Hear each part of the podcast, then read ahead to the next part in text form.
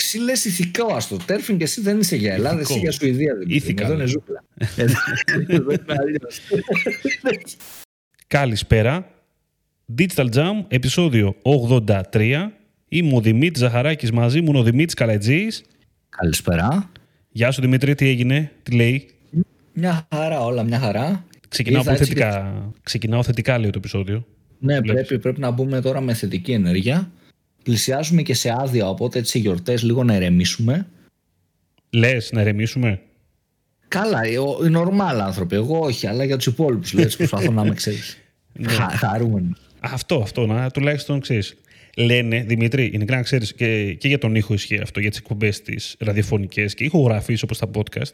Ξέρεις ότι όταν χαμογελάς, ακούγεται.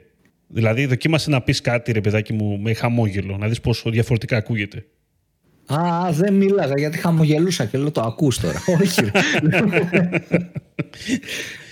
Ε, Τέλος πάντων, Λοιπόν, Πάμε να πούμε το θέμα τώρα, να ανακοινώσουμε το θέμα. πω- πω- έχουμε πολύ έτσι, ιδιαίτερο, ιδιαίτερο θέμα σήμερα. Κοίτα, σημεία των καιρών τώρα και εμείς επηρεαστήκαμε από τα πολλά άρθρα Ναι. που διαβάσαμε. Astroturfing είναι το θέμα μας σήμερα. Ε, Δεν έχει να κάνει μόνο με το marketing στην πραγματικότητα, αλλά κυρίως έχει θα να το κάνει φέρουμε και λίγο με εδώ την πέρα κοινωνία; εμείς.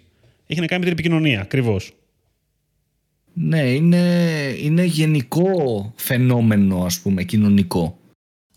Το Πλέον. astroturfing, άμα μπορούσαμε να το ερμηνεύσουμε, νομίζω στα αγγλικά είναι το ο ψεύτικος χλωτάπιτας, αν δεν κάνω λάθος. Κάτι τέτοιο. Αυτό δεν είναι, από εκεί δεν βγαίνει. Σαν Δεν τα έννοια. ξέρω αυτά τώρα, μη σου πω ψέματα. Νομίζω ότι είναι το, το ψεύτικο, ρε παιδάκι, ξέρεις, το ψεύτικο έδαφος, τέλος πάντων. Ε, κάπου, από εκεί πέρα κάτι τέτοιο βγαίνει. Ε, εντάξει, στην πραγματικότητα τώρα δεν είναι αυτό, προφανώς. Έχει να κάνει, πόσο το έλεγες Δημήτρη με πολύ απλά λόγια; Κοίταξε, έχει να κάνει νομίζω όταν έχεις λίγο biased, δηλαδή δεν είσαι αντικειμενικός, ας το πούμε έτσι. Αυτό μπορεί να σημαίνει ότι είσαι biased, δεν είσαι αντικειμενικός επειδή είσαι ένα fake προφίλ ή επειδή είσαι εργαζόμενος σε αυτή την εταιρεία και κάνεις review την ίδια την εταιρεία και λες πόσο ωραία είναι ή αυτό το προϊόν. Δηλαδή όταν προσπαθείς λίγο, πώς να το πούμε, να επηρεάσεις την κοινή γνώμη χωρίς Ναι. όμως να είσαι ε, μονάδα πραγματική, χωρίς να έχεις ε, φυσική υπόσταση. Π.χ. μπορούμε να δούμε, αυτό ας πούμε γίνεται στην πολιτική, ενό χ πολιτικού ας πούμε του εξωτερικού, για να μην μπλέξουμε τώρα τίποτα, μας κυνηγάνε, ε, που θα δεις σχόλια από κάτω σοριδών που είτε θα λένε τι καλό αυτό το έργο που έκανε και μπράβο κτλ. κτλ είτε το αντίθετο. Ξέρεις, κράξιμο για τα πάντα, fake news, διασπορά fake news ας πούμε, ένα άρθρο το οποίο δεν έχει γίνει, μπορεί να είναι μια φωτογραφία Photoshop και θα δεις ας πούμε πάρα πολλούς λογαριασμούς στο Twitter που είναι ψεύτικοι, που νομίζω εκεί γίνεται σκότωμα με τέτοιους τύπου λογαριασμούς, τέτοιου τύπου λογαριασμούς, ε, να αναδημοσιεύουν, να κάνουν retweet, να κάνουν post αυτή τη φωτογραφία και να έχουν και πάρα πολλά likes αυτό το tweet, όλα αυτά με ένα, ξέρεις, μόλις να είναι fake. Είναι, είναι Ναι. μια ομάδα που πάει σκόπιμα να κάνει κακό. Μπορεί να είναι real αυτοί οι άνθρωποι, έτσι. Μπράβο, Αλλά αυτό. είναι ομάδα που σκόπιμα 200 άνθρωποι πηγαίνουν να κάνουν κάτι κακό. Να δημιουργήσουν ένα buzz που τις Καλά. περισσότερες φορές δεν είναι real. Είναι ψεύτικο. Γι' αυτό μιλάμε και astroturfing. Ένα πραγματικό buzz είναι αν θες να κάνεις viral marketing. Εκεί δεν είναι astroturfing γιατί είναι αληθινοί άνθρωποι που όντως ενδιαφέρονται για κάτι και μιλάνε για κάτι πραγματικό. Και πραγματικοί άνθρωποι το κάνουν αυτό. Όταν αυτό είναι υποκινούμενο είτε από ομάδες είτε από ομάδες ψεύτικων λογαριασμών, αυτό είναι το κομμάτι του astroturfing. Οπότε για να το βάλουμε σε μια σωστή βάση, έχουμε δύο, θα μπορούσαμε να πούμε ότι έχουμε δύο εκδοχές. Στη μία εκδοχή έχουμε δημιουργήσει, υπάρχουν κάποια ψεύτικα προφίλ, ας πούμε ψεύτικες ε, παρουσίες διαδικτυακές, τις οποίες τις χρησιμοποιούμε σαν ένα, για ένα όφελος τέλος πάντων. Με όφελος επικοινωνιακό, να δημιουργήσουμε ε, ε, επικοινωνία, engagement, να φαίνεται ότι κάτι σχολιάζουν για κάτι που έχουμε βγάλει ένα προϊόν. Αυτό είναι το... Υπάρχει μια εκδοχή λοιπόν που είναι αυτά τα προφίλ fake εντελώς και έχουν φτιαχτεί με ένα τέτοιο τρόπο ώστε να μην φαίνονται ότι είναι fake. Εκεί πέρα είναι η επιστήμη της φάσης. Βέβαια, αυτό προφανώς δυσκολεύει όσο περνάει ο καιρός και υπάρχει και το, η εκδοχή του έχω έναν στρατό από υπαρκτά πρόσωπα στην πραγματικότητα που χρησιμοποιούν τα προφίλ τους για αυτούς τους λόγους. Ή τα δεύτερα προφίλ που, τους. Που είναι υποκινούμενα άτομα, έτσι. Ακριβώς. Που πρακτικά... Δεν είναι δηλαδή η ναι. άποψη αυτών των ανθρώπων, ε, ακέραια άποψη, είναι ότι πάρτε εδώ το link και μπείτε και απαυτώστε τους, ας πούμε, κατάλαβες. Έχω Ναι. Εντάξει, μην το πάμε εκεί. Εγώ σου λέω, πάμε σε κάτι πιο απλό, ρε παιδί μου. Θέλω λοιπόν, βγάζω ένα προϊόν. Εγώ σου λέω τώρα, είμαι η εταιρεία, βγάζω ένα προϊόν και θέλω να δημιουργήσω, να φαίνεται λοιπόν ότι στο, στο Instagram, ας πούμε τώρα, χρησιμοποιούν το προϊόν μου. Πάρα πολύ και κάνουν πολύ hashtag και ένα διαγωνισμό το οποίο δεν πάει πολύ καλά. Θέλω όμω να, να δώσω την εντύπωση ότι πηγαίνει καλά. Έχω 50, 100 υποκινούμενα accounts, έχουν κάνει post κάτι φωτογραφίες και τέτοια ρε παιδάκι μου με το προϊόν και φαίνεται λοιπόν στο, στο feed και στα, σε αναζητήσεις φαίνεται το, το hashtag μου. Έτσι ότι λειτουργεί, ότι κάποιος το χρησιμοποιεί. Φτιάχνω μια εικόνα στο τέλος της ημέρας. Μια διαφορετική εικόνα επικοινωνιακά προς τα έξω. Αυτό θα έλεγα. Αυτό ακριβώς. Αυτό ακριβώς. Και ξέρεις, αυτό πάει και πολύ βαθιά. Δηλαδή υπάρχουν profiles που είναι τόσο καλοφτιαγμένα το, το οποίο φαίνεται πάρα πολύ real. Δηλαδή, είναι το χ προφίλ, ας πούμε, ο Δημήτρης. Όπου αν πεις στο προφίλ του Δημήτρη, έχει και τους φίλους του, τον Ντάκη και τον Στέλιο, και έχει και την κοπέλα του, τη Στέλλα. Που όλοι αυτοί είναι ψεύτικοι. Δηλαδή έχω δει ας πούμε ξέρεις πολύ καλές δουλειές που γίνονται και όλοι μαζί αυτοί σχολιάζουν. και φαίνεται κάτι real γιατί μπαίνεις μέσα και θα δεις ένα προφίλ με την παρέα του που η παρέα του έχει tag και άρα υπάρχουν τα προφίλ. Και όμως όλο αυτό είναι ψεύτικο. Και πάρα πολύ έτσι σύνηθες είναι το κομμάτι ας πούμε να π.χ. όταν σου έρχεται και ένα άλλο είδους αστοτέρφινγκ που νομίζω ότι είναι αστοτέρφινγκ έχω την εντύπωση αν σου έρθει ρε παιδί μου ένα κουπόνι έκπτωση 10 ευρώ ας πούμε εάν κάνεις 5 αστέρια κριτική στο Google My Business του καταστήματος. Και αυτό έχω την εντύπωση ότι είναι λίγο αστροτέρφινγκ δεν ξέρω. Νομίζω πως ε, Πηγαίνει προς τα εκεί αυτή η πρακτική. Δεν ξέρω τι πιστεύεις εσύ Δημήτρη; γιατί αυτό το θεωρείς astroturfing? Γιατί στην ουσία πληρώνεις κάποιον έτσι, για να σου γράψει μια κριτική που δεν είναι η άποψή του και είναι υποκινούμενο από την εταιρεία. Α, το πήγες από εκεί. Ότι είναι ένα. Νιώθω ότι είναι κάτι τι, τε, ναι, παρόμοιο. Γιατί τι γίνεται; Ναι. Προσπαθείς να κοροϊδέψεις, ας πούμε, κοροϊδέψεις εντός εισαγωγικών, προσπαθείς να παραπλανήσεις να το πω έτσι πιο ευγενικά, την κοινή γνώμη, δημιουργώντας την ψευδέστηση ότι έχεις πάρα πολλά reviews και ότι κάνεις κάτι καλά. Αλλά στην πράξη όλα αυτά τα πεντάστα reviews που έχεις είναι επειδή δίνεις 5 ευρώ σε αυτούς τους ανθρώπους έκπτωση στο φαγητό που θα πάρουν ή τους, τους κερνάς κάτι. Οπότε δεν είναι η άποψή τους, είναι κάτι υποκινούμενο από εσένα και τα χρήματα προσφέρεις στην προκειμένη περίπτωση. Στην ίδια βάση που λες τώρα με τα reviews, θα μπορούσαμε να πούμε ότι ισχύει και με τους διαγωνισμούς, με τα likes κτλ. Θα μπορούσε να θεωρηθεί. Θα μπορούσε να χρησιμοποιηθεί βασικά με αυτόν τον τρόπο. Ένα account που ξαφνικά ναι. έχει πάρα πολλά likes. Α, θα σου πω που χρησιμοποιείται. Το έχουμε δει δηλαδή σε τέτοιες περιπτώσεις. Ε, accounts που με διαγωνισμούς και με περίεργους τρόπους μαζέψαν πάρα πολλούς followers και μετά γίναν κάτι άλλο. Μετά πουληθήκανε. Έτσι. Οπότε πήγε ναι. κάποιος, πούλησε ένα. ή influencers, θα σου πω τώρα εγώ. Influencers τώρα βάζω εγώ αυτάκια. Απλά δεν μπορώ να τα δείξω αυτή τη στιγμή. Που σου λένε ότι έχω ένα κοινό ξαφνικά 5 εκατομμύρια και το πουλάνε ρε παιδάκι μου σε μια στοιχεία εταιρεία και ελάτε να σας κάνω μια, ένα promotion και έχω ένα 5 εκατομμύρια κοινό. Το οποίο κοινό όμως πώς το απέκτησες, τι κοινό είναι, είναι κοινό το οποίο όντως όντως ακολουθεί ή είναι κάτι περίεργο; Φαίνεται ότι σε ακολουθεί, αλλά δεν έχει κανένα engage μαζί σου.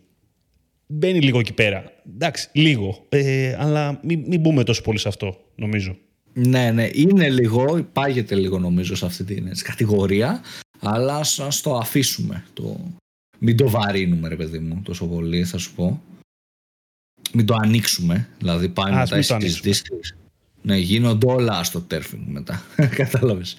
Ε, τώρα που έχουμε καταλάβει και έχουμε πει έτσι τη γενική εικόνα, το τι είναι αυτό το πράγμα που μιλάμε, ε, ας ξεκινήσουμε λίγο το γιατί αυτό το επεισόδιο σήμερα, πώς μας ήρθε η ιδέα. Oh. Συγκεκριμένα ας πούμε για το, το προφίλ τώρα που λέγεται Μάνια Τέκου, αυτό το λοιπόν, persona ναι. πάντων. Το οποίο, όπου... να, το, να, το Κοίτα, δεις εξηγήσω, τι έγινε. να το εξηγήσω στα γρήγορα. Βασικά, χωρίς να πω σε... Εξήγησες και θα σου πω μετά εγώ ένα, ένα δύο, δύο, τρία notes. Ναι, ε, μερικά πράγματα δεν τα γνωρίζω, οπότε θα αποφύγω να τα πω. Θα πω ότι ήταν ένα προφίλ το οποίο πρακτικά ήταν fake. Πώς έγινε τώρα, γνώση ότι έγινε fake. Ήταν ένα προφίλ το οποίο είχε φίλους κανονικά, ανέβαζε πράγματα, ανέβαζε τη γνώμη του, ανέβαζε φωτογραφίες, μίλαγε με άλλους ανθρώπους. Και ξαφνικά βγήκε σε, πάρα, σε όλους αυτούς τους φίλους, βγήκε ότι το προφίλ είναι εις μνήμην. Ότι δηλαδή ο άνθρωπος, ε, σύμφωνα με το Facebook, αυτός ο άνθρωπος είχε απεβίωσε. Πέθανε. Χαμός από κάτω προφανώς, γιατί οι διαδικτυακοί φίλοι είναι, είναι διαδικτυακοί φίλοι. Να γράψουν συλληπιτήρια και πώς και τι και γιατί. Και Όχι μετά... απλά συλληπιτήρια, έτσι για να, να το βάλουμε λίγο αυτό σε context. Μμ. Το προφίλ Μάνια Tech όταν ανακοίνωσε ξέρεις, αυτό και καλά οι δικοί της άνθρωποι ότι έφυγε που ήταν αυτό το post και μπήκε το προφίλ έτσι ε, από το facebook που μετατράπηκε μέχρι και στο, στην ΕΡΤ ας πούμε σε ραδιοφωνική εκπομπή αφιερώθηκε ολόκληρη εκπομπή ξέρεις, στην, στη Μάνια την Τέκου ας πούμε που έφυγε και τέτοια και στους δικούς τους ανθρώπους και καλή δύναμη και αυτά δηλαδή έγινε αναφορά πριν βγει ότι το προφίλ ήταν fake ξέρεις ότι έγινε αναφορά πάρα πολύ ε, στεναχωρήθηκαν πολλά άτομα που είχαν αλληλεπίδραση με αυτό το προφίλ και σου λέω βγήκε μέχρι στο ραδιόφωνο. Το οποίο τώρα, προφανώς μετά ε, βγήκε το, αυτό που λέει ο Δημήτρης, δηλαδή βγήκε το, η φήμη, τέλος πάντων, κυκλοφόρησε ότι το προφίλ αυτό ήταν, δεν ήταν αληθινό. Δεν ήταν αληθινό με την έννοια ότι το χειριζόταν κάποιος άνθρωπος, αλλά δεν υπήρχε με αυτό το ματεπώνυμο, δεν συνεχίζει να υπάρχει αυτός που το γράφει τέλος πάντων, μάλλον, από ό,τι καταλαβαίνουμε, απλά δεν είναι αυτό, τέλος πάντων. Καταλάβατε τι εννοώ. Ήταν ένα fake προφίλ, εν ολίγης. Δηλαδή για, για να το πάμε όμως λίγο πιο φιλοσοφικά Ε, σήμερα. Εκεί είναι το πρόβλημα. Το φιλοσοφικό. τι, τι σημαίνει fake προφίλ. Γιατί Αυτό- όντως ο άνθρωπος αυτός δεν υπήρχε. Οι απόψεις αυτές δεν υπήρχαν. Γιατί είναι ψεύτικο; λοιπόν, εκεί λοιπόν ξεκινάει Η ένα. Μάνια Τέκου δεν είχε μια digital υπόσταση. Ακριβώς. Δεν είχε Ξεκινάει. φίλους, δεν είχε επικοινωνίες. Υπάρχουν κάποια post που έχουν γραφτεί πολύ φιλοσοφικά γύρω από το θέμα. Και τι είναι θάνατος και τι είναι ζωή κτλ. Και, και, και πο- τι θεωρούμε. Έλα να εν τέλει. γυρίζει, Δημήτρη, να γυρίζει. Αυτό ακριβώς. ε, υπάρχει, κοίτα να σου πω κάτι, εγώ καταλαβαίνω ε, μία άποψη η οποία σου λέει ρε παιδί μου ότι παρότι ήταν ένα ψεύτικο προφίλ, σου λέει, αυτό το ψεύτικο προφίλ είχε χτίσει ε, σχέσεις με ανθρώπους, οι οποίες διαδικτυακές, αλλά στη σημερινή κοινωνία είναι κανονικές. Τις θεωρούμε, έτσι. Μιλούσε, έλεγε τη γνώμη του, αντάλλαζε απόψεις, έκανε chat με ανθρώπους από ό,τι φαίνεται. Οπότε θεωρητικά, ρε παιδάκι μου, πάλι το θεωρούν ότι είναι πάλι μια απώλεια. Είναι, είναι λίγο περίεργο το ζήτημα. Δεν ξέρω. Νομίζω ότι, ναι, και εγώ ίσως από μια άποψη, και εγώ το έπαιρνα έτσι. Δηλαδή, Κοίταξε. το έπαιρνα όχι ότι, όχι να λυπηθώ σαν να όντως πέθανε κάποιος, αλλά ξέρεις, λυπάσαι με την έννοια ότι θα μου λείψει. Ξέρεις, αυτό. Τέλος πάντων, μα- προσπαθώ να το κάνω, να το μεταφράσω τώρα αυτό που έχω στο μυαλό μου και μου είναι λίγο και δύσκολο. Αλλά Κοίτα, φιλοσοφικά για αρχή- λιγάκι το λέω. Για αρχή να σου πω, εγώ πιστεύω ότι το. Τι γίνεται τώρα. Φαντάζομαι ότι στα άρθρα, χωρίς να ξέρω κιόλας, έτσι δεν έχω ασχοληθεί με το ειδησιογραφικό κομμάτι ποτέ. Οπότε κάνω μία έτσι υπόθεση που νομίζω ότι είναι σωστή. Εάν δεν ισχύει, μπορείτε να με διορθώσετε. Δεν είναι το expertise μου, δεν είναι δουλειά μου. Είναι υπόθεση. Φαντάζομαι τώρα όλα τα άρθρα που γράφονται βγαίνουν είτε από το Αθηναϊκό Πρακτορείο, ξέρω εγώ, και στέλνονται όλα μαζί, είτε από κάποιους τέλος πάντων και στέλνονται μαζικά, ας πούμε. Σωστά. Τίτλοι και γράφονται άρθρα. Κάπως έτσι δεν πάει. I guess. Ε, εντάξει, οκ, υπάρχει το Εθνικό Πρακτορείο όντως που γράφει ειδήσεις και υπάρχουν και ειδήσεις που γράφονται από ρεπόρτες και δημοσιογράφους. Και αυτό. Τέλος πάντων, στην Ναι. προκειμένη περίπτωση τώρα αυτό κάπως μπήκε σε ένα από τα, από τα newsletter που θα λαμβάνει ένας ο Χ, Ψ αρχισυντάκτης, ρε παιδί μου, και το Ναι. γράψαν όλοι. Ενώ η Μάνια Ιτέκο, ας πούμε, δεν θεωρώ ήταν τόσο γνωστό profile, to be honest. Δηλαδή, εγώ, ας πούμε, που είμαι στο χώρο του digital και ξέρω και άτομα ας πούμε, που ασχολούμαστε πολύ με το κομμάτι Facebook και βλέπουμε πράγματα. Όχι φιλοσοφικά πράγματα, αλλά ασχολούμαστε, διαβάζουμε, δεν την ξέραμε σαν προφίλ. Δεν, Δεν έγινε ήταν γνωστή και γι' αυτό. ορισμός. Δεν έγινε δεν γνωστό. Το θέμα δεν έγινε γι' αυτό πάντως, από ό,τι κατάλαβα. Δηλαδή, το θέμα... Α, αλλού θέλω, αλλού θέλω mm. να καταλήξω. Θέλω να το, το πάω αλλού. Ότι μπήκε κάπως, ρε παιδί μου, ο συγκεκριμένος τίτλος, ας το πούμε έτσι, μέσα στα άρθρα και το γράψαν. Ενδεχομένως το γράψαν για άλλο λόγο. Πιο φιλοσοφικό ή κάτι. Αλλά δεν είναι ρε παιδί μου μόνο η Μάνια η Τέκου που ήταν ένα fake προφίλ και έχει γίνει. Αυτό μπορεί να έχει γίνει και σε άλλα profiles. Απλά αυτό κάπως μπήκε σε αυτή τη, το, το mail, ξέρω εγώ με τους τίτλους. Δεν ξέρω. Εγώ αυτό θεωρώ. Δεν ήταν τόσο γνωστό το προφίλ. Δεν ξέρω κιόλας. Μπορεί να ήταν και να λέω χαζομάρες, αλλά ξέρω εγώ. Δεν το είχα δει, ρε παιδιά. Πουθενά δεν είχα ακούσει τίποτα, δεν είχα διαβάσει τίποτα. Δεν υπήρχε. Όχι, απλά έγινε, έγινε περισσότερο. Υπήρχε, θέλω να σου πω, είχε, είχε, ένα, είχε μια, ένα μικρό δίκτυο, ας το πούμε και έτσι. Αλλά το Big Bang έγινε κυρίως από εκεί και έπειτα. Έγινε viral, νομίζω μπήκε στο Twitter το θέμα, οπότε ξέρεις, επεκτάθηκε λίγο όλη αυτή η συζήτηση στην αρχή για το, για το θάνατο, γιατί υπήρχαν άνθρωποι που γράφανε post για το θάνατο. Μετά ήταν μπερδεμένο γιατί μερικοί δεν είχαν καταλάβει. Μιλούσαν φιλοσοφικά μερικοί για το θάνατο, μερικοί μιλούσαν κανονικά για το θάνατο. Είναι ενδιαφέρον θέαμα. Γενικότερα. Είναι ένα ενδιαφέρον ε, θέμα για να το ψάξεις και να, και να διαβάσεις. Οπότε καταλαβαίνω για ποιο λόγο εντάξει, πλέξανε μέσα και τα μέσα ενημέρωση και αυτά. Και ο κόσμος κυρίως το δημιούργησε το θέμα, θα σου λέγα. Στο τέλος δεν το δημιούργησε ο κόσμος τώρα ότι έγινε χαμός. να μου πεις με την Τέκου, δηλαδή στο έχεις δει, ειλικρινά. Με το χέρι στην καρδιά, το έχεις δει πριν, πριν γραφτεί. Νομίζω στο Twitter το είδα. Ε, δεν είμαι 100% σίγουρος. ναι. Δηλαδή, ρε παιδί μου, θέλω να σου πω ότι δεν ήταν ρε παιδί μου τώρα influencer ή ότι είχε ακόλουθους. Ήταν μια περσόνα. Είχε mm. ένα κοινό δικτυωμένο, αλλά νομίζω ότι δεν ήταν τόσο γνωστό αυτό το προφίλ, ας πούμε. Όχι, σου λέω, δεν ήταν γνωστό. Έγινε γνωστό λόγω αυτού που έγινε.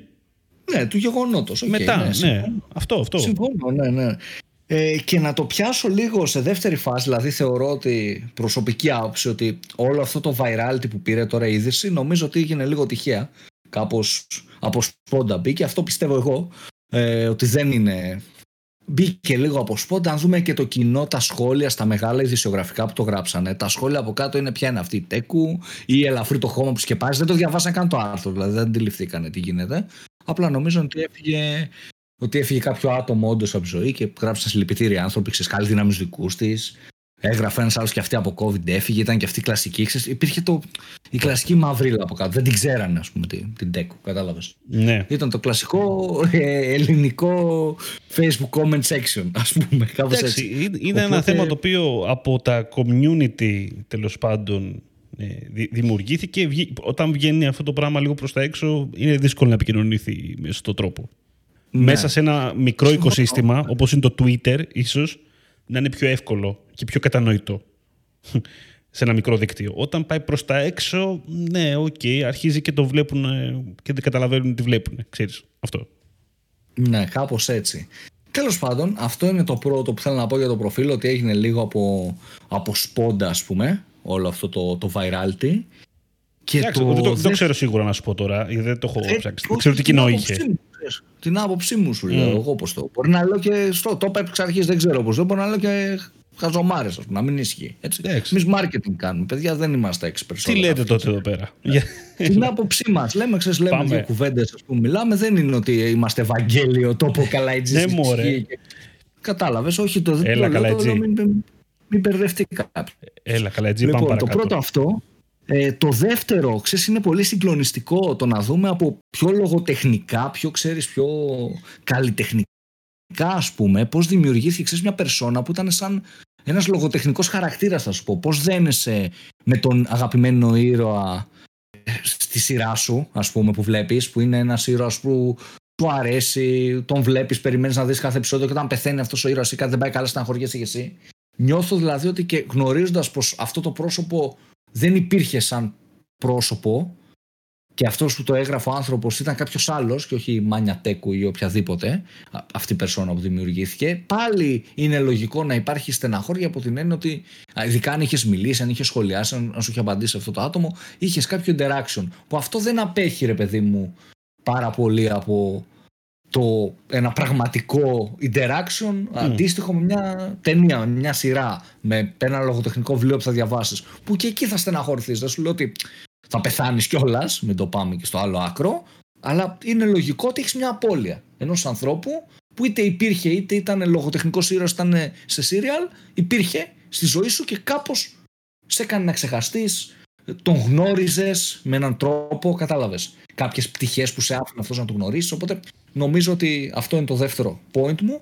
Και το τρίτο είναι το πώς έχουμε και πώς μπορούμε να την πατήσουμε, εντός εισαγωγικών την πατήσουμε, γιατί εντάξει το συγκεκριμένο προφίλ δεν νομίζω ότι έκανε και κάτι κακό, ας πούμε, δεν έβγαλε και λεφτά από κάποιους ή δεν εκμεταλλεύτηκε κάτι, νομίζω. Ναι, απλά, αυτό. Ήταν, απλά ήταν ένας φανταστικός ναι. χαρακτήρας. Ναι, αυτό ήταν ένας φανταστικός χαρακτήρας. Δεν πήραξε κανένας στο Όπως υπάρχουν πολλοί γενικότερα. Αλλά πώς, πόσο εύκολα ξέρεις, την πατάμε με fake news, με profiles τα οποία λέει ο κάθε ένας το, το οτιδήποτε, την οποιαδήποτε άποψη Πώς μπορούμε να την πατήσουμε σε θέματα υγείας, θα σου πω. Που θα σου πει εγώ είμαι γιατρός και σου λέω μην το κάνεις αυτό. Γιατί εγώ είμαι γιατρός. Και αυτός μπορεί να μην υπάρχει, να μην είναι γιατρός, να είναι random τύπος. Δηλαδή, πώς εύκολα μπορούμε σαν κοινωνία, και αυτό είναι έτσι λίγο και τρομακτικό, αν θέλεις. Ε, το σαν manipulation γενικότερα. Ναι, επηρεαζόμαστε και τι γίνεται.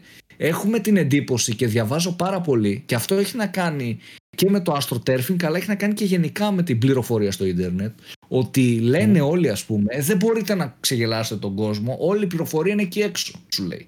Το θέμα είναι ότι ναι μεν όλη η πληροφορία είναι εκεί έξω αλλά εμείς δεν είμαστε επιστήμονες οπότε δεν μπορεί ο κάθε ένας να επεξεργαστεί την πληροφορία αυτή και να αντιληφθεί αυτή την πληροφορία. Απλά την πληροφορία τη διαχειρίζονται οι αλγόριθμοι αρχικά. Και οι, οι αλγόριθμοι φιντάρουν και μας δημιουργούν και λίγο αυτό το οποίο θέλουμε να δούμε μερικές φορές. Αυτό είναι λίγο, είμαστε στο, στο bubble, στη φούσκα των social media και βλέπουμε μόνο τα δικά μας. Αλλά πέρα από αυτό και εκτός των αλγόριθμων, mm. η πληροφορία ας πούμε για την ιατρική, πήγε σου λέω εγώ, μπορεί να είναι εκεί έξω σε 10 βιβλία. Εσύ αν δεν είσαι ιατρός, δεν θα μπορέσεις να το αντιληφθείς και να επεξεργαστείς την πληροφορία. και να το διαβάσω, OK, okay, ναι δεν σημαίνει ότι είμαι ικανός να αντιληφθώ την πληροφορία που διαβάζω και δεν σημαίνει σίγουρο ότι μπορώ και να τη μεταφέρω και σε άλλους. Οπότε αυτό είναι λίγο το κακό με το υπερβολικό έτσι, ίντερνετ και αυτά. Ότι ο κάθε ένας διαβάζει κάτι, το χ, δεν καταλαβαίνει το χ γιατί δεν είναι επιστήμονας ο άνθρωπος, ούτε εγώ θα το καταλάβαινα.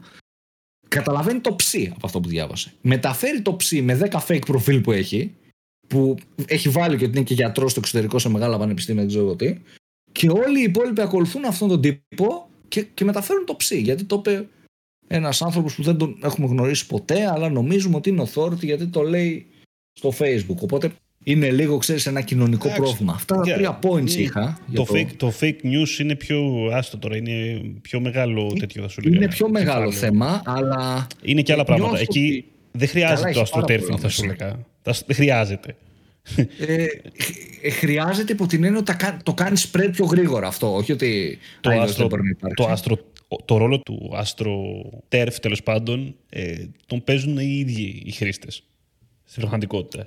Στα Καλά, fake ναι, news, ειδικά στα social media.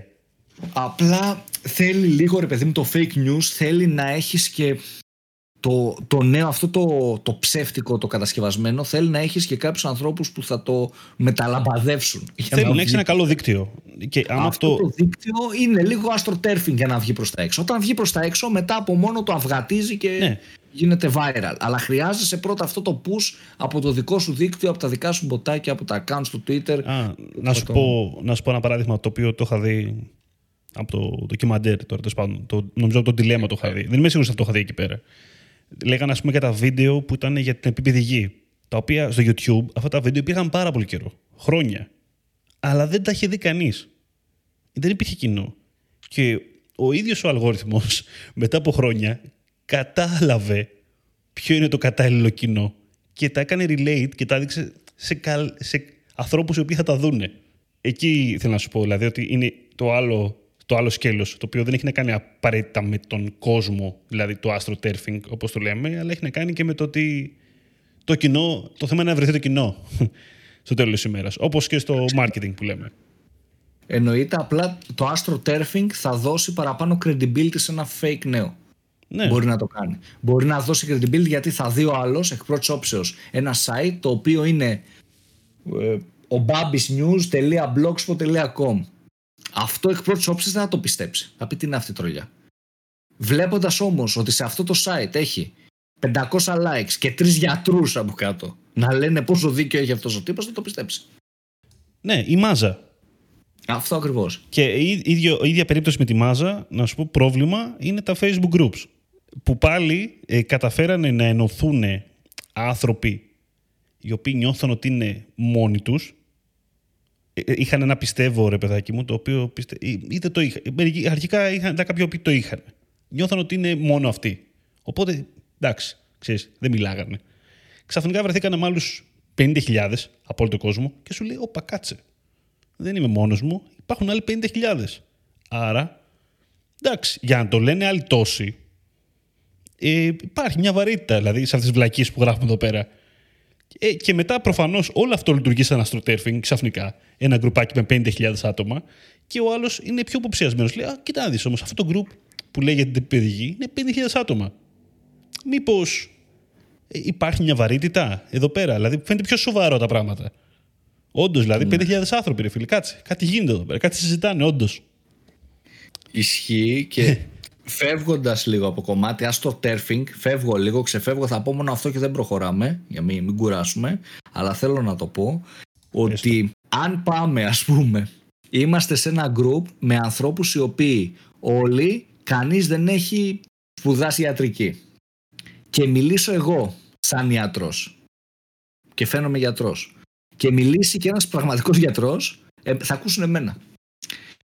Γιατί επειδή και εγώ δεν είμαι γιατρός σε ένα θέμα που διαβάζουν αυτοί οι άνθρωποι και διαβάζω και εγώ, έχουμε την ίδια οπτική, τη μη ιατρική οπτική και αυτά που θα πω εγώ θα του ακουστούν πιο λογικά, γιατί δεν είναι επιστήμονα. Ναι, αυτό ακριβώς. Θα μιλήσεις πιο λαϊκά. δεν, είναι, δεν είναι το λαϊκά. Μπορεί και ένας ε, γιατρός να μιλήσει με λαϊκά γλώσσα. Είναι, πιο... είναι το θέμα αντίληψης. Δηλαδή, δεν ναι. είναι αυτό που λένε, δεν υπάρχει κοινή λογική. Είναι ο καθένας τη βλέπει από τη σκοπιά του. Ένας επιστήμονας που έχει μία χ ε, εκπαίδευση, ένα χ background, ανάλογα το background λοιπόν, ο κάθε ένας θα δει κάτι διαφορετικό. Είναι το ίδιο και με την τέχνη. Θα δείξεις σε 10 ανθρώπους κάτι, έναν πίνακα, και θα καταλάβουν κάτι διαφορετικό. Είναι το ίδιο και με το τραγούδι. Θα δείξεις σε κάποιους που θα καταλάβουν κάτι άλλο, κάποιοι άλλοι κάτι άλλο. Οπότε σε αυτό το κομμάτι, αν μιλήσω σε μία μάζα ανθρώπων, εγώ που δεν είμαι γιατρός και πω για έναν ιό, ας πούμε, θα ακούσουν εμένα πιο εύκολα από τον γιατρό τον επιστήμονα. Γιατί αυτά που θα τους πει ο επιστήμονας θα τους φανούν. Τι λέει τώρα, αυτός δεν έχω ιδέα, δεν τα καταλαβαίνω. Και ό,τι δεν καταλαβαίνω, αυτόματα το απορρίπτω. Ενώ ο Δημήτρης, που δεν είναι γιατρός και έχουμε την ίδια οπτική, λέει πράγματα που και εγώ τα είχα σκεφτεί. Και για να τα είχα σκεφτεί και εγώ, μάλλον ο Δημήτρης δεν είναι γιατρός. Ναι. Γιατί εγώ δεν σκέφτομαι σαν γιατρός. Αλλά δεν, δεν κάνεις εκεί αυτή τη συσχέτιση. Οπότε λες, ναι, ο Δημήτρης έχει δίκιο. Ο Δημήτρης είναι ο καλός γιατρός, όχι ο άλλος που είναι 10 χρόνια και σπουδάζει. Ναι, ναι, ναι. Κάπως έτσι πηγαίνει σε αυτό το κομμάτι για το να επηρεαστούν οι μάζες εύκολα, γιατί επηρεαζόμαστε με αυτά που αντιλαμβανόμαστε καλύτερα. Δυστυχώς. Αυτό τώρα να κλείσουμε την παρένθεση, να το αφήσουμε γιατί είναι άλλο θέμα. Για άλλο ωραίο θέμα πήγαμε να ανοίξουμε τώρα, τέλος πάντων. Αυτό είναι να το κρατήσουμε για άλλο, να φέρουμε και κάποιον guest. Να φέρουμε και guest, ναι, αυτό. Ναι, ψυχολόγο, ψυχία, δεν ξέρω, να το συζητήσουμε. Κοινωνιολόγο, ακόμα ναι. καλύτερα. Κάτι ωραίο, τέτοιο. ωραίο. Θα είναι πολύ ωραίο να το, να το συζητήσουμε, να κάνουμε έτσι ναι. πιο χαλαρή συζήτηση. Τώρα για να επιστρέψουμε στο τέρφινγκ και να κλείσουμε, γιατί πόση ώρα είναι το επεισόδιο μέχρι τώρα; Μισή ώρα. Μισή ώρα, να κλείνουμε σιγά Και ακόμα δεν έχουμε μπει στο θέμα, ξέρεις. ναι, και όντως δεν έχουμε μπει, το ξέρεις. ε, για να μπούμε τώρα σε άστρο τέρφινγκ, αφού έχουμε πει τι είναι το άστρο τέρφινγκ, έχουμε κάνει λίγο τις φιλοσοφίες του Jump, τα κλασικά, πάμε να πούμε για να κλείσουμε ναι ή όχι στο astroturfing, κάτι τέτοιο. Ναι ή όχι στο το, το πούμε έτσι λες, να το κάνουμε έτσι. Να κλείσουμε με αυτό. Έχουμε πει τι είναι, έχουμε δώσει κάποια παραδείγματα, έχουμε δώσει και τη φιλοσοφική έτσι χρειά και το κοινωνικό, κοινωνικό τέτοιο πώς επηρεάζεται και να πάμε τώρα ε, με ένα yes or no και γιατί; Πω, πω.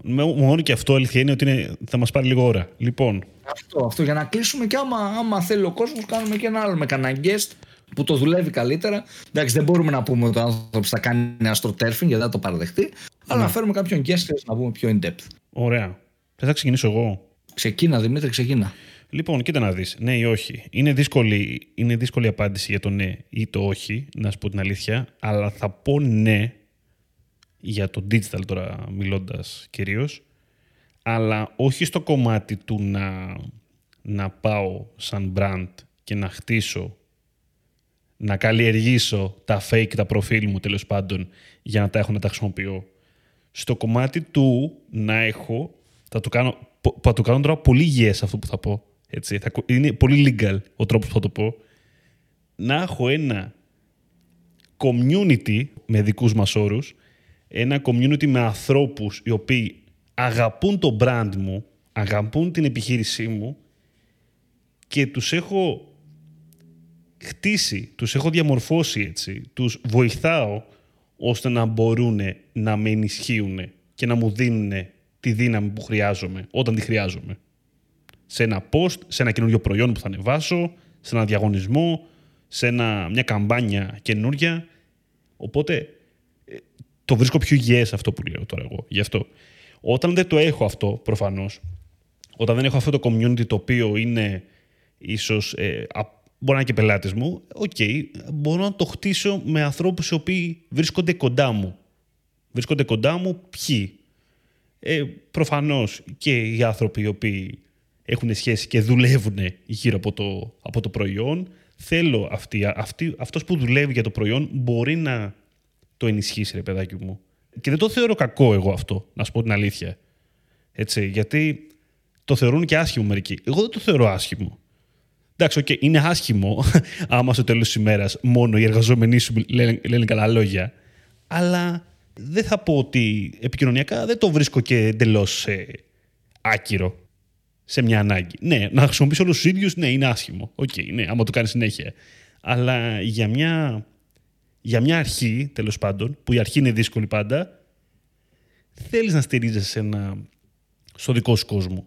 Όπως και για ένα μικρό μαγαζί θα στηριχτεί στους ανθρώπους που έχει τους πελάτες τους loyal, την οικογένεια, τους συγγενείς στην αρχή για να ορθοποδήσει, για να πει κάτι προς τα έξω. Με μια παρόμοια λογική, το σκέφτομαι και εγώ τώρα, ότι ναι, εκεί πέρα βγάζει νόημα αυτό. Όχι πάντως στην περίπτωση του, του fake τώρα θα σου πω εγώ τώρα, δηλαδή του, του astroturfing του, του βρώμικου που λέμε. Του troll και του να καλλιεργήσω, να καλλιεργήσω τρόλους τέλος πάντων. Κοίταξε, ηθικά προφανώς η απάντηση είναι όχι στο astroturfing. ηθικά. Σε ναι. τέτοιο τύπο astroturfing που είπες εσύ. Ηθικά η απάντηση είναι όχι και προφανώς είναι κάτι αρνητικό. Αλλά θα σου πω εγώ τώρα ε, ότι ε, και θα κατηγορηθώ, άρα θα το πω, ότι ρε παιδί μου, εάν ξέρεις κάτι, παίζεις ένα πρωτάθλημα που όλοι δίνουν από ένα κατοστάρικο στο διαιτητή. Λέω ένα χι ποσό. 100 ευρώ στο διαιτητή. Εάν εσύ δεν το δώσεις, τελείωσε. όχι, δεν θα νικήσεις. Καλύτερα να μην κατέβεις. Δηλαδή, όταν είσαι στην πολιτική, να σου δώσω ένα παράδειγμα. Που όλοι το astroturfing γίνεται. Δηλαδή, στην πολιτική νομίζω ότι είναι και τα deep fakes και το astroturfing νομίζω εκεί πηγαίνει στο Θεό. Γίνεται χαμός. Εάν εσύ δεν μπεις σε αυτό το παιχνίδι και πας με το σταυρό στο χέρι, τελείωσες. Είναι δηλαδή υπό κάποιες συνθήκες σε αναγκάζει. Όταν, και ας αφήσουμε και την πολιτική, που η πολιτική νομίζω ότι δεν γίνεται, δεν έχεις επιλογή να μην το κάνεις. Θεωρώ. Α αφήσουμε όμως την πολιτική. Πάμε στο κομμάτι. Τι είπες; Α την πολιτική απ' έξω, ναι. Είναι, είναι άλλο κεφάλαιο εντελώς. Α την αφήσουμε, αν και σου λέω πολιτική νομίζω δεν γίνεται χωρίς να παίξεις ασοτέρφινγκ. Αλλά προχωράμε. Α πούμε ότι είμαστε ένα εστιατόριο, δύο γειτονικά εστιατόρια. Και είναι ένας τύπος με reviews και τα δύο το ίδιο, ίδιο ποιότητας εστιατόρια. Και είναι ο Χίο απέναντί μου εμένα και έχει βάλει 100 ψεύτικε κριτικές από δικά του, από μπότσα, από δεν ξέρω εγώ τι. Όταν εγώ πάω με το σταυρό στο χέρι και πω ότι δεν θα το κάνω αυτό γιατί δεν είναι ηθικό, και όντως δεν είναι, εγώ θα έχω δύο reviews, αυτός θα έχει 100. Και guess what, αυτός στα 100 μέσα σε ένα τρίμηνο τουριστική σεζόν θα τα κάνει 200 και θα έχει 100 review. Εγώ τα δύο θα τα κάνω 4. Γιατί, γιατί θα βλέπουμε δύο review και δεν θα έρχονται. Οπότε νομίζω ότι είναι ε, ηθικά δεν θα το έκανα αλλά υπό κάποιες, σε κάποιες περιπτώσεις όταν είναι λίγο τόσο βρώμικο όλο αυτό το τοπίο πρέπει ή να το καθαρίσει ο provider, ο τύπου να το καθαρίσει το Twitter. Να, να είσαι υποχρεωμένος να βάλεις ταυτότητα για να κάνεις tweet. Για να μην μπορεί να υπάρχει σε τόσο μεγάλο βαθμό. Όχι ότι δεν θα γίνουν φώτος από ταυτότητες, δεν ξέρω εγώ τι, αλλά να μειωθεί ή πρέπει να το κάνει η Google αντίστοιχα και να έχει, δεν ξέρω, και να κάνει review να υπάρχει κάτι τέτοιο. Γιατί είχα διαβάσει ότι το 1 τρίτο των reviews είναι μούφα, κάτι τέτοιο είχα διαβάσει. Δεν ναι, ξέρω. Μπορεί το, σε ένα case μπορεί τώρα να μην είναι ακριβώς αυτό το νούμερο, αλλά είναι σίγουρα πολλά reviews τα οποία είναι από φίλους, σε κάνει και σε review από, με 5 ευρώ κουπόνια και τέτοια. Ή, οπότε ή πρέπει να το σταματήσει η ίδια πλατφόρμα με κάποιο τρόπο, ή πρέπει να το κάνεις και εσύ σαν επιχειρηματία, σαν πολιτικός, σαν οτιδήποτε. Δηλαδή, εάν δεν το κάνεις, αναγκαστικά νομίζω ότι θα μείνεις πίσω σε σχέση με τον ανταγωνισμό. Από την άλλη, ένα μεγάλο όχι σε astroturfing άμα μιλάμε για πιο ευαίσθητα ρε παιδί μου θέματα. Που εκεί αν ανακαλυφθεί πέρα το ότι είναι και οι νομικές επιπτώσεις αλλά είναι, ας, αν αφήσουμε τις νομικές επιπτώσεις είναι το βάρος που θα έχει σαν, σαν brand θα είναι τεράστιο οπότε δεν μπορείς να το γυρίσεις πίσω. Δηλαδή υπό κάποιες προϋποθέσεις δεν αξίζει να το ρισκάρεις. Δηλαδή εάν έχεις όντως σου δώσω ένα παράδειγμα. 100 αληθινά σχόλια στο facebook. Και ο ανταγωνιστής έχει 124 με άστο τέρφινγκ κράτα εσύ τα 100 τα δικά σου τα αληθινά. Μην ε, πας ναι, να τα κάνεις γιατί αν ανακαλυφθεί ότι αυτό που γράφουν είναι ψέμα και ότι είναι ψεύτικα profiles θα κάνεις κακό. Γιατί έχεις ήδη κινητικότητα. Οπότε υπό προποθέσει εκεί μαζεύεσαι και δεν το κάνεις. Αλλά νομίζω ότι λόγω ανταγωνισμού δεν μπορούμε να πάμε στο όχι. Δηλαδή, αν πας στο όχι, είσαι πολύ πίσω θέλει να εκπαιδευτεί περισσότερο ίσως ο κόσμος και να, να καταλάβει ότι υπάρχει αλλά νομίζω ότι αυτό το να εκπαιδευτεί ο κόσμος είναι οτοπικό και θα σας δώσω ένα παράδειγμα. Σε διαφήμιση που τρέχουμε εμείς στη GIM για conversion rate optimization που conversion rate optimization ή αλλιώς CRO είναι το ότι μπαίνουν σε μία ιστοσελίδα, κάνω κάποια A-B test και ανεβάζω το conversion rate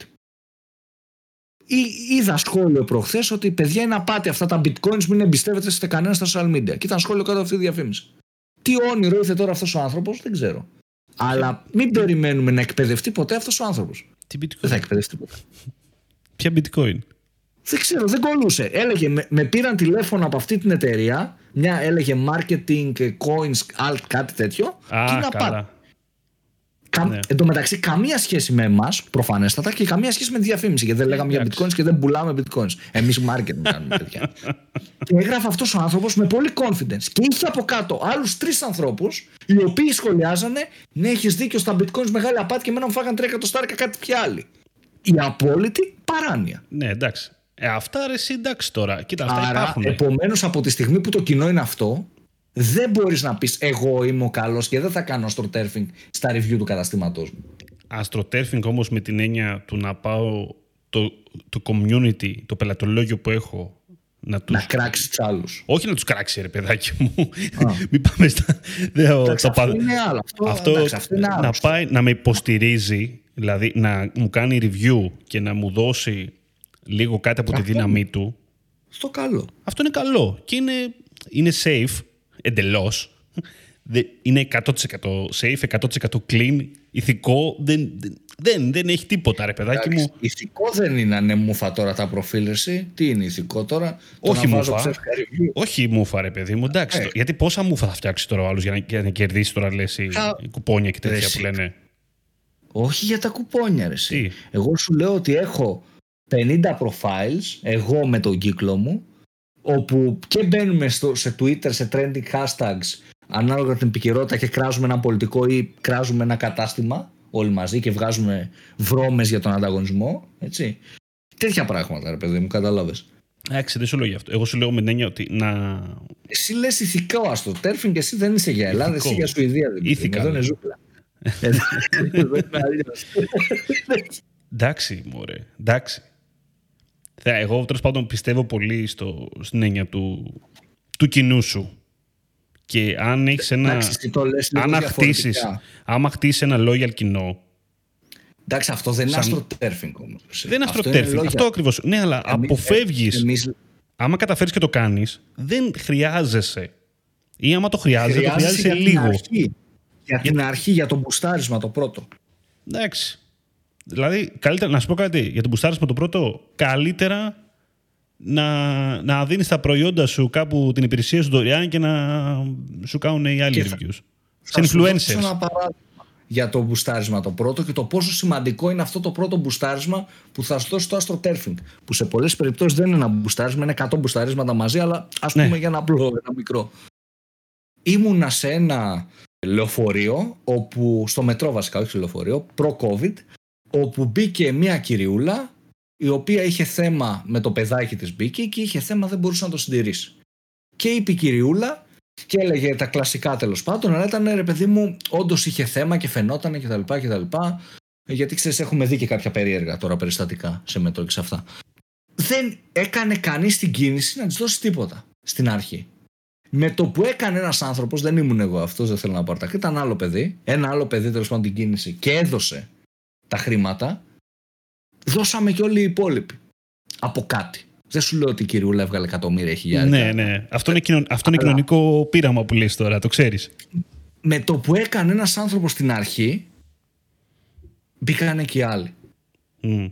Κάτι άλλο που θα μας έχει τύχει πάλι, είσαι κουρασμένος γυρνάς από τη δουλειά, από το agency 8 η ώρα και έχεις κάτσει στο μετρό και δίπλα σου κοιτάς μια κυριούλα λίγο, είναι λίγο μεγάλη ηλικία, δεν είναι και 100 χρονών, αλλά είναι μεγάλη, είναι 60 χρονών ας πούμε σκέφτεσαι να σηκωθείς. Λες, είμαι πολύ κουρασμένος. Κουρασμένος. Βλέπεις απέναντι ένα άλλο παιδί να σηκώνεται για να κάτσει ένας άλλος κύριο. Σηκώνεσαι κι εσύ. Είναι θέμα το να δεις αυτή η πρώτη κίνηση καμιά φορά δημιουργεί ένα ντόμινο για όλους τους υπόλοιπους. Οπότε αυτό που θα σου δώσει το Astro Turfing, το πρώτο boost, μπορεί να είναι crucial για την επιχείρηση και για την επιτυχία. Όποια ε. καμπάνιας, προϊόντος, οτιδήποτε. αυτό που λες, που, που είναι λίγο φάση στα κοινωνικά πειράματα το βάζουν αυτό γενικότερα. Ξέρεις, συμπεριφορικά, τι κάνουν, τι κάνουν οι άνθρωποι. Ναι. Που πάμε πολύ με τις μάζες γενικότερα γι' αυτό. Είναι ένα κλασικό, θα σου πω εγώ παράδειγμα άλλο. Είναι η πάγκη της λαϊκής αγοράς ή γενικότερα τα παζάρια. Έτσι, βλέπεις λοιπόν εσύ πέρα, βλέπεις ε, τέσσερις οι οποίοι πουλάνε πατάτες. Ο ένας έχει μια ουρά, δέκα άτομα. Ο, οι άλλοι δεν έχουν τίποτα. Ασυνείδητα δεν σκέφτεσαι ότι αυτός που έχει πολύ κόσμο μάλλον είναι καλός. Ναι. Ε, έχει στο μυαλό σου ότι για να πάνε όλοι αυτοί κάτι ξέρουν. Το οποίο... Αυτό ακριβώς. Και, και τώρα, είναι και τώρα μου δίνεις και πάτημα, και τώρα μου δίνεις και πάτημα για astroturfing προ ίντερνετ. Υπήρχε ίντερνετ, αλλά δεν υπήρχε τόσο στις ζωές μας όσο τώρα. Ε, που είναι ένα απόσπαστο κομμάτι. Ε, γνωστή αλυσίδα, δεν έχει σημασία τώρα τι και πώς, που πουλάει κάτι γλυκά, ας πούμε, με τις ουρές που είχε έξω από τα καταστήματα. Που άνοιγε, ξέρω εγώ, για τρει-πέντε ώρες μόνο. Και είχε ουρές. Ναι, ναι, ναι. Και, και, γράφανε για αυτές τις ουρές τα site. Και πηγαίνανε και ειδήσεις. Advertorials, obviously. Ε, και δείχναν την ουρά για τις δύο ώρες που ανοίγει. Fake it until you make it. Μπορώ να σου πω κι άλλα τέτοια τώρα. Ναι, γνωστό είναι... γυμναστήριο. Γνωστό γυμναστήριο θα σου πω εγώ. Σου λέω. είναι... Ουρές σε όλη την Κηφισίας. Τέσσερα τετράγωνα. Αυτό ακριβώς. Δηλαδή, όπα, λες κάτι γίνεται. Έβλεπες ανθρώπους, έλεγε τι κάνεις εδώ πέρα. Δεν ξέρω. Είδα ότι έχει κόσμο και ήθελα κι εγώ να πάρω. Αυτό ακριβώς. Είναι το fake it till you make it. και νομίζω αυτά για το yes or no. Αλλά πριν κλείσουμε, θέλω να πω κάτι τελευταίο. Ένα μικρό. Που το είχα, το είχα σημειώσει στα notes μου και το, το προσπέρασα. Μήπως πάμε για το Patreon. Στο τέλος, στο τέλος το Patreon. Στο τέλος έχουν φύγει όλοι. Έλα, εντάξει. Ξέρεις κάτι, αυτός που θα μείνει ο ένας, ο ένας αυτός θα πληρώσει. λοιπόν, ε, ότι νομίζω ότι το κομμάτι λίγο έχει να κάνει με την ε, Μάνια Τέκου. Σωστά το λέω. Δεν ξέρω, δεν θυμάμαι πώς το λένε. Ναι, τέλος πάντων, ας πούμε ότι το λέμε σωστά. Ναι. Ε, ότι οι celebrity slash influencer του μέλλοντος μπορεί να μην υπάρχουν. Να και τι λέω. Ξέρεις, ότι, ξέρεις ότι γίνεται ήδη αυτό στην Ιαπωνία. Αυτό θα έλεγα, αυτό ακριβώς. ε, με, με πάτημα ότι υπάρχουν στην Ιαπωνία celebrities τραγουδιστές και τα λοιπά που είναι ολόγραμμα, δεν είναι άνθρωπος και mm. τραγουδάει μια φωνή από το στούντιο και γίνεται χάμος από κάτω. Με ότι υπάρχει ένα ας πούμε profile ε, στο, στο Instagram, π.χ. εγώ ακολουθώ και το ακολούθησα τυχαία, είναι ένα profile που λέγεται Nox Frost. N-K-N-O-X-F-R-O-S-T αυτός ο τύπος είναι, δεν είναι τύπος, δηλαδή αν το δείτε φαίνεται είναι πολύ καλό 3D modeling, δεν ξέρω, ε, design. Είναι ένας influencer με 100.000 ας πούμε ε, like σε κάθε φωτογραφία. 10-20 βασικά minimum σε, στις, στις μικρές τέλος πάντων τελευταίες. Φαντάζομαι θα τις έχει κάνει boost αυτές δεν ξέρω όπου αυτός ο άνθρωπος έχει περίπου 800.000 ακόλουθους δεν υπάρχει. Είναι ένα animation. Πάρα πολλοί του γράφουν please do live to see if you are real και όλα αυτά. Δηλαδή ότι δεν το έχουν πιστεί ακόμα ότι δεν είναι real ο άνθρωπος. Και γενικότερα είναι ένας virtual influencer ο οποίος έχει και ένα Discord server καλή ώρα, ε, ανεβάζει και story και κάποια brands, κάποια ακουστικά, προωθεί με κωδικούς κτλ. κτλ. Και αυτό δεν υπάρχει σαν άνθρωπος. Είναι creations όλα. Οπότε νομίζω έτσι όπως πάμε θα έχουμε τους digital influencers οι οποίοι δεν θα έχουν υπόσταση φυσική. Γιατί ξέρεις τι υπάρχει; Ακόμα και αν δεν υπάρχει η Τέκου, ο, ο Knox, Frost και ο άλλος που, η άλλη που τραγουδάει στην Ιαπωνία. Τι υπάρχει όμως; Υπάρχει το περιεχόμενο. Αυτό ακριβώς. Και έτσι πολύ ωραία μπορούμε να κλείσουμε πιστεύω αυτό το επεισόδιο. Δεν θα κλείσουμε, δεν θα κλείσουμε γιατί έχω να πω κι άλλα. Oh. Κάτσε ρε Δημήτρη, ένα λεπτάκι. Έλα, Δημήτρη, ήταν ωραίο κλείσιμο. Έλα. Λοιπόν, τώρα που είπες καταρχάς το περιεχόμενο, θα σου πω ότι κάτι που διάβασα από μια φίλη μου στο Instagram. Mm. Τέλος η τέχνη, πλέον μιλάμε για content. Art is dead, ε, the new king is content, κάπως έτσι το έλεγε ένα τέτοιο, ότι που αυτό δεν, δεν το λέω για καλό, μην νομίζω, όχι. Απλά έχουμε φύγει από το σημείο το να φτιάξεις κάτι unique, κάτι μοναδικό, κάτι που θα είσαι περήφανος για αυτό που πρέπει να δουλέψεις πάρα πολύ και έχουμε πάει λίγο στο fast food art content δηλαδή. Οπότε κινείται και εκεί στον, στο κομμάτι ε, digital influencer και όλα αυτά και θα σας πω και για τον πιο, πιο παλιό digital έτσι, άστρο τέτοιο influencer δεν ξέρω fake ας πούμε που δεν ήταν στην πράξη Δεγαμινιώτης Κάτσε κάτι μου λέει δεν έβρισα, έτσι λέγεται ο άνθρωπος. Έτσι μας βάλει το, το Spotify τώρα, έτσι το λένε τον άνθρωπο. Επώνυμο και καλά. Προφανώς δεν, είναι, δεν είναι το επώνυμό του. Είναι ο Δημήτρης Δεγαμινιώτη. Που έχει αυτά τα στοιχάκια. Έλα και μην αργεί. Α, είναι, είναι Twitter ε, account αυτό. Ε, ε, είναι και στο Instagram 400 Ναι, ναι, ναι, ναι, ναι. Και έχει γράψει και, και βιβλία και τέτοια, δηλαδή Τέλος πάντων, δεν, δεν θέλω τώρα να κρίνω ποιητικά γιατί θα γελάσουμε. Ο καθένας τα γούστα το έχει, έτσι δεν είναι. Έχει Κατά πολλά τέτοια, μπορώ να σου πω, περσόνε. Δηλαδή, εγώ θα σου έλεγα πιο από Αυτό. αρχαιοτά των χρόνων, ας πούμε, στο ίντερνετ είναι ο, ο Πιτσιρίκος, ο Αρκούδος, ο. Πώς λέγεται τώρα. Ο Λαγκουγαράτσα, ξέρω εγώ. Και υπάρχουν και, συγγρα... και υπάρχουν και. Εντάξει, okay, τώρα μην το πάω στο συγγραφικό κομμάτι. Υπάρχουν συγγραφείς οι οποίοι ας πούμε γράφουν με, ξέρεις, με ψεύτικο όνομα. Ψευδόνυμο, Δεν θυμάμαι, και... ρε παιδάκι μου. Είναι, μία, είναι ένα γνωστή συγγραφέας η οποία είναι ψεύτικο το όνομά της και το νομίζω ότι στην πραγματικότητα γράφει και άντρα, έχω την εντύπωση. Απλά το, χρησιμοποιεί, το χρησιμοποιεί σαν καλλιτεχνικό. ναι. Δηλαδή δεν θέλει να βάλει το δικό του όνομα. έχει, ναι, έχει φτιάξει μια περσόνα Εντάξει, δεν υπάρχει περσόνα, δηλαδή δεν υπάρχει βιογραφικό τύπο και τέτοια να βρεις για αυτό το πράγμα. Ε, δεν το έχει χτίσει δηλαδή σε τέτοιο σημείο, αλλά έχει φτιάξει ένα ψεύτικο συγγραφικό όνομα τέλος πάντων. Θα μπορούσε αύριο να πει ότι τέλος, τέλος αυτό το όνομα. Πεθαίνει.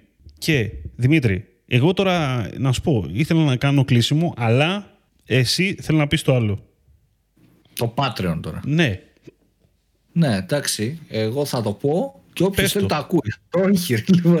λοιπόν ε, έχουμε κάνει Patreon, θα πούμε ξανά για αυτούς που δεν το ξέρουν. Το Patreon ξεκινάει από 3 ευρώ το μήνα που δίνεται σε εμάς, αλλά δεν τα δίνετε σε εμάς. Γιατί πληρώνετε το Patreon, τα fees του Patreon πληρώνεται το 50% των χρημάτων πηγαίνουν σε κάποιο καλό σκοπό, σε κάποιο ίδρυμα, σε κάποιο ΜΚΙΟ που όλοι μαζί διαλέγουμε μέσα από το community, είτε από το Discord server, είτε από το γκρουπάκι που έχουμε και παίρνετε κάποια προνόμια. Τα προνόμια μπορεί να είναι ότι έχετε πρόσβαση στο Discord server μας, μπορεί να είναι ότι έχουμε ένα γκρουπάκι, μπορεί να είναι ότι βλέπετε το επεισόδιο πιο νωρίς. Όταν λέμε Discord σημαίνει ότι μπορούμε να μπούμε ένα call μαζί, να μιλήσουμε, να ανταλλάξουμε ιδέες, αλλά το πιο σημαντικό είναι ότι ενισχύεται την όλη προσπάθεια. Αυτό που έτσι κι αλλιώς ενισχύεται με το να το ακούτε, οπότε δεν μας πειράζει. Αν τώρα ο άλλος λυπάται τα, τα 3 ευρώ, ενώ εμείς βγάζουμε μία ώρα, ας το τέρφ, ας μην τα δώσει Δημήτρη δεν πειράζει εμένα. Αυτά. Θα, λες για το Patreon πόσα παίρνει, θα νομίζουν ότι δουλεύουμε για το Patreon. Να πούμε, ξέρεις κάτι; Λοιπόν, αυτά, αυτά για σήμερα, αγαπητοί ακροατές, ήταν το Digital Jam. Να θυμίσω ότι μας ακούτε σε Spotify, Apple Podcast, Pocket Cast, στο digitaljam.gr όπου μας διαβάζετε και μας ακούτε. Μας ακολουθείτε σε Facebook, Instagram, LinkedIn. Τα λέμε κάθε Κυριακή. Ως τότε ήμουν ο Δημήτρης Ζαχαράκης, ήταν ο Δημήτρης Καλετζής. Καλή συνέχεια. Καλή συνέχεια σε όλους.